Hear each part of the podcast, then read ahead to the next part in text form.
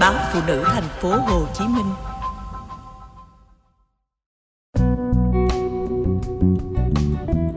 Tận tụy với nhà vợ nhưng không có tên trong sổ đỏ đất thừa kế.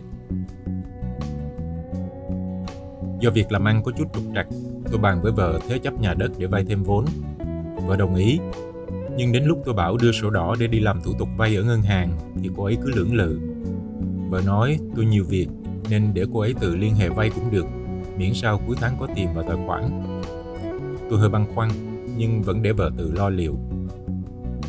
Một buổi sáng, tôi vô tình thấy bộ hồ sơ vay vốn trong ngân kéo ở bàn trang điểm khi đang tìm chìa khóa xe nên dở ra xem. Tôi bất ngờ khi thấy tên chủ sở hữu trên sổ đỏ chỉ có tên vợ, không có tên tôi. Lúc đó, vợ vào phòng, nhìn thấy tôi đứng ngẩn người, trên tay cầm tập hồ sơ mới luống cuốn giải thích. Em định khi nào xong việc đã rồi nói với anh. Tôi hỏi, em đi chuyển tên sổ đỏ lúc nào mà anh không biết? Vợ ấp úng, mẹ bảo không cần nói với anh, chỉ mình em đứng tên cũng được. Nghe câu nói đó, tự nhiên tôi thấy hụt hẫng trong lòng. Tôi ở tỉnh xa về thành phố học đại học rồi lập nghiệp, lấy vợ. Vợ là bạn chung lớp đại học với tôi. Tính cách cô ấy hiền lành, có phần yếu đuối. Nhà vợ có ba chị em gái, vợ là con út trong gia đình. Khi chúng tôi làm đám cưới, hai chị gái đã lập gia đình nên ba mẹ vợ muốn tôi ở rể. Tôi thì không ngại việc đó vì rất hợp tính với ba vợ dù lúc đó đã mua được một căn chung cư ở ngoại thành bằng số tiền từ tích lũy và ba mẹ phụ giúp thêm. Đến khi vợ tôi sinh hai đứa con liên tiếp nhau thì nhà cửa trở nên chật chội.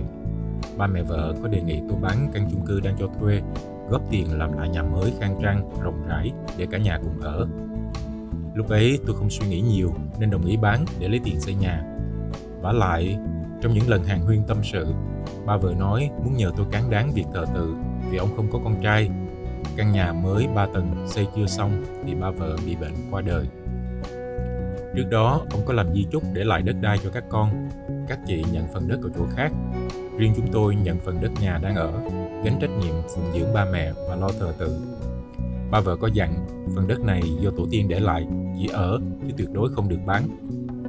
Vợ chồng các chị gái của vợ thì lần lượt làm sổ đỏ riêng rồi bán đất. Còn vợ tôi nói nhà mình ở để từ từ chuyển tên cũng được. Cho đến lúc tôi nhìn thấy sổ đỏ mới biết vợ đã âm thầm chuyển sổ mà không nói gì với tôi. Khi tôi hỏi, vợ thật thà nói ý định đó do mẹ sắp xếp. Mẹ vợ không muốn tôi đứng tên chung vì nếu rủi ro mà vợ chồng ly hôn, tôi sẽ không thể tranh chấp đòi chia tài sản. Lý do bà đưa ra là vì mảnh đất hương hỏa không được bán nên phải đề phòng. Tôi nghe vậy, lòng tràn ngập sự thất vọng.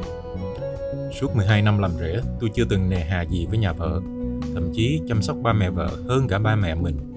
Khi ba vợ ốm nặng, nằm liệt giường, một mình tôi vệ sinh tắm rửa hàng ngày. Đến lúc ông mất, tôi cũng đứng ra lo liệu chu toàn mọi việc. Tết nào vợ chồng cũng đón Tết ở nhà ngoại, sau đó mới về quê nội.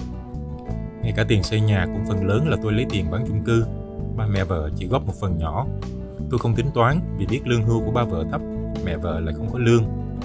Từ ngày ba vợ mất, vợ chồng tôi chăm sóc mẹ chu đáo, còn các chị thì chỉ thỉnh thoảng về chơi.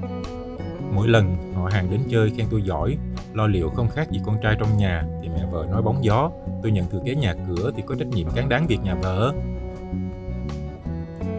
Mẹ biết tôi phát hiện ra chuyện sổ đỏ chỉ có tên vợ thì vội vàng giải thích làm vậy để thủ tục thừa kế đỡ phức tạp sau này mẹ mất thì chỉ cần thêm tên tôi vào tôi nghe mẹ giải thích thì chỉ cười vì biết mẹ vợ nói dối tôi không trách vợ vì biết cô ấy chỉ làm theo sự sắp xếp của mẹ Điều tôi buồn là cách hành xử của mẹ vợ.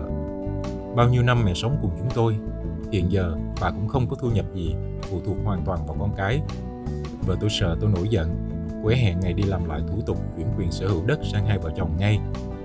Nhưng tôi nói cứ để xem ý mẹ thế nào. Tôi không muốn vợ và mẹ lục đục, bởi việc đứng tên sổ đỏ với tôi lúc này chỉ có ý nghĩa về mặt pháp lý, còn tình cảm thì đã vơi đi rất nhiều.